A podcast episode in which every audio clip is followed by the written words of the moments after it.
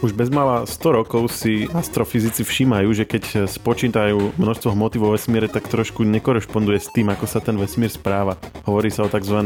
tmavej hmote. Dnes sa o nej budeme trochu rozprávať, pretože náš redaktor Marek Jurčík sa o tom rozprával s odborníkom na slovo za tým, Manfredom Lindnerom, nemeckým fyzikom, ktorý sa tejto téme venuje. Marek, na úvod, ako je možné, že nám vychádza, že je niekde nejaká hmota, keď tam vidíme a jasne vidíme, že tam nie je? Nevidíme priamo tú hmotu, ale vidíme gravitačné pôsobenie nejakej hmoty. Čiže na základe gravitačného pôsobenia usudzujeme, že tam nejaká hmota je. A to je tmavá hmota. No však ale nevidíme ju. Nie, nevidíme ju. Tu je ten háčik, že my nevidíme. A jak tam potom môže byť? Každá hmota, ktorú vidíme, tak ona pôsobí gravitačne a vidíme ju, lebo ona interaguje s fotónmi a tak ďalej. A tmavá hmota je nejaký zvláštny druh hmoty, ktorý nesplňa to, že interaguje so svetlom, tým pádom my ju nevidíme. Čiže v tom je celá tá záhada, že nie, že z jednej strany sa prejavuje, ale z druhej strany nie. Teda prejavuje sa gravitačne, ale nie tak, aby bola viditeľná. Presne tak. Môže ísť o nejaký nový druh hmoty. No a my sme už spomínali aj tmavú energiu. Ja to na začiatok hneď vybavím, pretože my sme mali spolu taký podcast pred časom, kde sme o nej hovorili v súvislosti s rozpínaním vesmíru a že či teda sa zastaví to rozpínanie alebo sa bude stále zrýchlovať. Kto chce, tak si ho môže vypočuť, ale tam sme okrajovo spomenuli aj tmavú hmotu s tým, že je to trošku iná téma, Takže dnes prišiel ten deň, dnes je to tá téma a teda aby sme o tom nefilozofovali len sami, tak oprieme sa aj o to, čo si sa dozvedel od fyzika Manfreda Lindnera. On e, bol na Slovensku, áno? Áno, bol na Slovensku pri príležitosti odozdávaní cien Asset Science Award. A vy ste sa stretli osobne? Osobne sme sa stretli. Aké to bolo? Bolo to veľmi inšpiratívne, keďže táto téma zaujíma aj mňa nielen z hľadiska ako bežného človeka, ale aj z odborného hľadiska. Aké je jeho miesto v tejto téme? Dalo by sa povedať, že je nejaký že top 10 eh, výskumníkov, ktorí sa venujú tmavej hmote, alebo top 50, top 100, skús ho nejako uh, zaradiť do toho kontextu, nakoľko sú tieto jeho názory významné, ktoré si teraz povieme. No, jednoznačne patrí medzi tie najvýznamnejšie osobnosti v tejto téme a to z toho dôvodu, že vedie experiment, ktorý má práve odhaliť, z čoho sa táto tmavá hmota skladá. No a povedzme si, že čo dá aký je jeho predpoklad a potom eh, to porovnáme s ďalšími nejakými teóriami. Tak čo on teda hovorí? Takto. Tmavá hmota sa vysvetľuje rôznymi spôsobmi a on predpokladá to, že je tvorená časticami, ktoré sme doposiaľ neobjavili. Volajú sa WIMPs, čo je ale skratka, znamená to Weakly Interacting Particles, slabo interagujúce častice. Takže niečo, že, že existujú nejaké častice, o ktorých nevieme, hej, že, že čo, že nejaké atómy, alebo nejaké kamienky, alebo čo? Ide o absolútne nový druh častice. E, najbližšie je možné ich prirovnať k neutrinám. Čiže niečo veľmi, veľmi maličké. Presný opak. Neutrina sú častice, ktoré tiež slabo interagujú, ale oni majú aj veľmi nízku hmotu. Ak by si chcel ale, aby tmavá hmota bola tvorená neutrinami, tak ti to nevychádza, lebo neutrina sú veľmi ľahké. Tieto WIMPs musia byť e, ťažšie, ale čo sa týka tých e, reakcií s inou hmotou, ako interagujú, tak musia byť podobne e, na tom ako neutrina. Čiže neutrina sú malo interagujúce a e, veľmi ľahké a tieto by boli malo interagujúce, ale veľmi ťažké. Čiže taký protiklad neutrín v tej hmotnostnej stránke. Áno, rozdiel je ale v tom, že neutrina sme už objavili a pozorujú sa bežne a tieto častice zatiaľ nepoznáme presne. A není to trošku čudné, že tie, ktoré sú málo hmotné, sme objavili ľahko a tie, ktoré by mali byť hmotnejšie, sme doteraz ešte neobjavili? E, nie je to až také čudné, pretože to, ako vznikajú neutrína, je veľmi presne popísané, lebo oni vznikajú pri e, jadrových reakciách, ktoré prebiehajú napríklad na Slnku a nás bombardujú dennodenne miliardy neutrín, takže zachytiť nejaké raz za čas nie je až také e, výnimočné. No a keďže tento vedec predpokladá tieto častice, WIMPs, tak typujem, že ten jeho projekt asi spočíva v tom, že ich chce nejako odhaliť. Uh, uvažujem správne? Áno, a dokonca spôsob, akým ich chce odhaliť, je veľmi podobný tomu, ako sa detegujú neutrina. Čiže čo, spravia nejaký veľký bazén a tam dajú žiarovky a budú hľadať? Či nejaká z tých častíc ich trafi? Je to podobné. Neutrína sa detegujú tak, že máš veľkú nádobu, dáš tam nejakú tekutinu, už neviem presne akú látku a sleduješ, či neutrína reagujú s tým a to zachytíš. Oni ako látku, s ktorou chceš reagovať, použili Xenon. Preto aj ten projekt sa volá Xenon. Myslíš oni e, teraz e, Manfreda Lindnera, toho, čo chce detekovať Wimpy? Áno, áno, to je ich projekt. Čiže bude to nejaká nádrž k Xenonom a budú čakať, že či sa to tam zachytí. Nie, že oni budú čakať, ten projekt už beží. Oni ho stále vylepšujú a vylepšujú. Ale zatiaľ ešte nič nezachytili. Zatiaľ nič nezachytili, presnosť ale stále zvyšujú. Tu by som ešte ale rád spomenul to, že oni sa musia potýkať s tým, musia filtrovať aj iné výsledky, že napríklad im tam priletia iné častice, taktiež im urobia nejaké reakcie, ktoré oni pozorujú. Takže toto musia veľmi dobre tieniť. A nezachytávajú aj priamo tie neutrína, keď je to taký podobný princíp? Samozrejme, že budú zachytávať aj neutrína.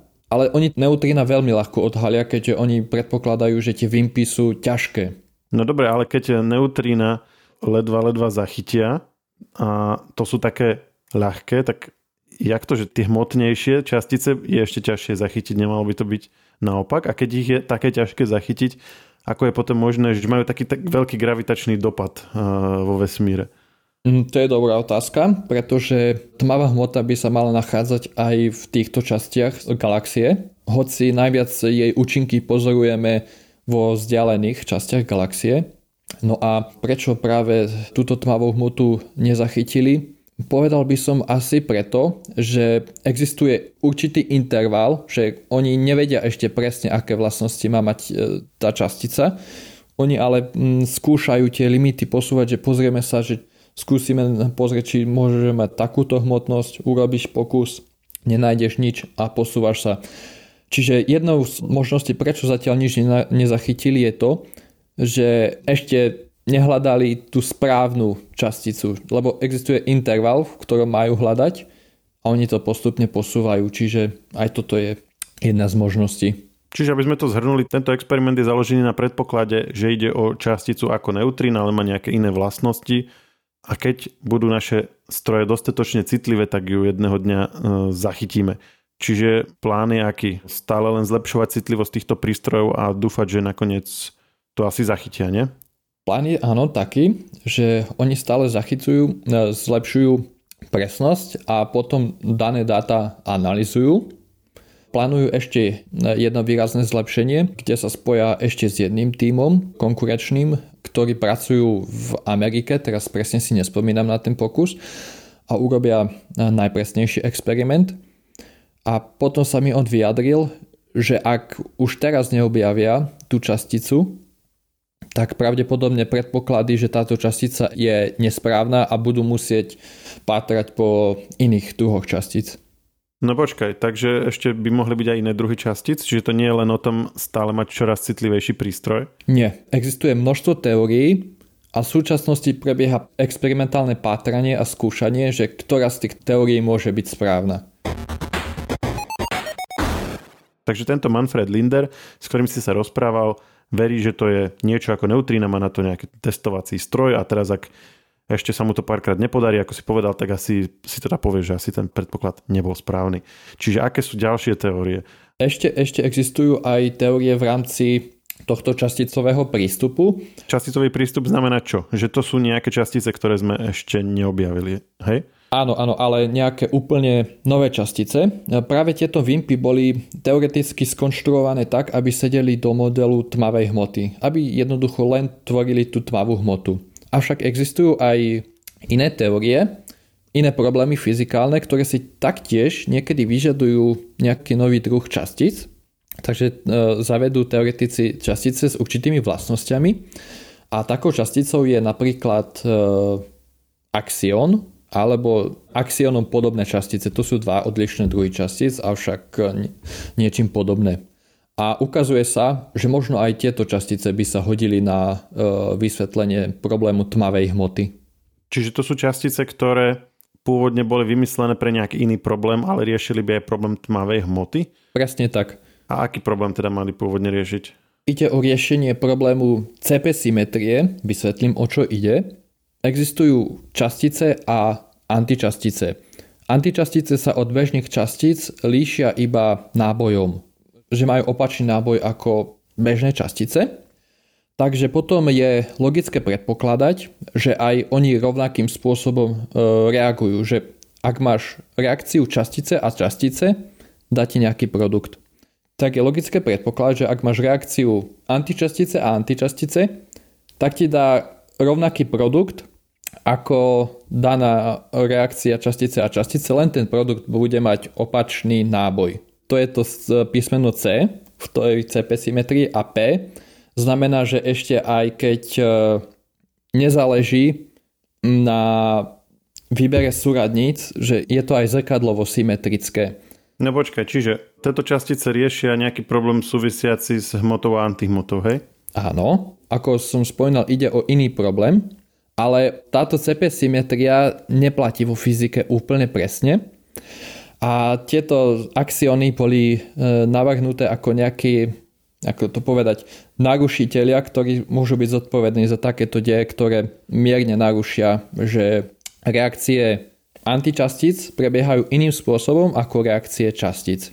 Čiže vysvetlili by tento problém, ktorý pozorujeme, ale mal by vychádzať inak a teda potom by to už sedelo a zároveň e, by nám to vysvetlilo aj problém e, temnej hmoty. Ale čo by sme potrebovali na to, aby sme ich zaznamenali? Čím sa ich zaznamenanie líši od toho, o ktoré sa teraz pokúša e, fyzik e, Linder? Povedal by som, že buď rovnakým princípom by sa mohli dať zachytiť, ako prebieha tento projekt Xenon, avšak použiješ napríklad inú detekčnú látku, prípadne budeš predpokladať, existujú nejaké teoretické predpovede, pri akých reakciách by mali tieto častice vznikať, takže sa budeš snažiť tieto reakcie napodobniť v urychlovači častic. Vtedy môže byť problém to, že ty potrebuješ dodať väčšie množstvo energie, ako súčasné urychlovače dokážu. No a ty si nazval, že toto je opäť súčasťou toho časticového prístupu, čiže ak tomu dobre rozumiem, línii vysvetlenia toho, čo je temná hmota na základe nejakej reálnej hmoty, ktorá tam je, len my ju z nejakých dôvodov nevidíme a zatiaľ sme ju neobjavili, a keď ju objavíme, tak si vypočítame, že áno, ona tvorí to chýbajúce množstvo hmoty, ktoré nám vychádza, že by tam malo byť. Ak uvážiš, že existujú tieto častice, tak oni stále tvoria ako keby doplnok, alebo nejaký väčšinový doplnok tejto tmavej hmote, pretože vieme, s určitosťou vieme, že určitú časť tmavej hmoty tvoria objekty, ktoré sa skladajú z bežnej hmoty. Ne, nejde o žiadny nový druh častíc. Čo, nejaké kamene, asteroidy a tak, alebo čo? Dá sa povedať, že áno, ide o všetko, čo neodráža svetlo. Čiže napríklad aj čierne diery. No len temná hmota je to, čo je mimo toho. Čierne diery sme nejaké objavili, takže uh, vieme, že tam sú a vieme vypočítať, akú majú hmotu a toto je to navyše. Či tam môžu byť nejaké ďalšie, o ktorých akože nevieme? Robili sa pozorovania, kedy sa snažili uh, v miestach, kde sa pozoruje pôsobenie tmavej hmoty. A snažili sa zachytiť, či tam môžu byť nejaké čierne diery a objavili, avšak neobjavili ich dostatočné množstvo na to, aby vysvetľovali celkovo to gravitačné pôsobenie. Čiže stále tam potrebuješ nejaký ten doplnok. Dobre, a teda ty si povedal, že existuje tento časticový prístup, teda prístup, ktorý predpokladá nejaký ďalší druh hmoty, druh častíc. Takže keďže je takto vyčlenený, tak asi z toho mi vyplýva, že je aj nejaký iný prístup než tento časticový, takže aké by ešte mohlo byť ďalšie vysvetlenie tejto záhady temnej hmoty? Tu by som povedal, že skrátka tú tmavú hmotu netreba brať, že pravdepodobne to nebude len jedna substancia, ale bude to zmiešané z viacerých zložiek. Ako som spomínal, jednou zo zložiek budú práve tie čierne diery, ktoré spôsobia veľmi silnú gravitačne, ale ich nevidíme. Potom môže ísť aj o v mizivej miere tulavé planéty, ktoré nesvietia a tak ďalej. Avšak e, existujú aj iné prístupy, ktoré predpokladajú, že žiadnu tmavú hmotu ani nepotrebujeme, ale musíme popraviť súčasné chápanie gravitácie. A to by sme si teraz mohli vysvetliť, ale to by bolo asi veľa zložitých príkladov, ktoré by sme nepochopili. Alebo, alebo sa milím. No, existencia tmavej hmoty bola predpovedaná na základe toho, laicky povedané, že ak pozoruješ rýchlosti, s akou hviezdy obliehajú okolo galaxie v jej okrajových oblastiach, tak tie rýchlosti sú príliš veľké. Oni by odleteli do vesmíru.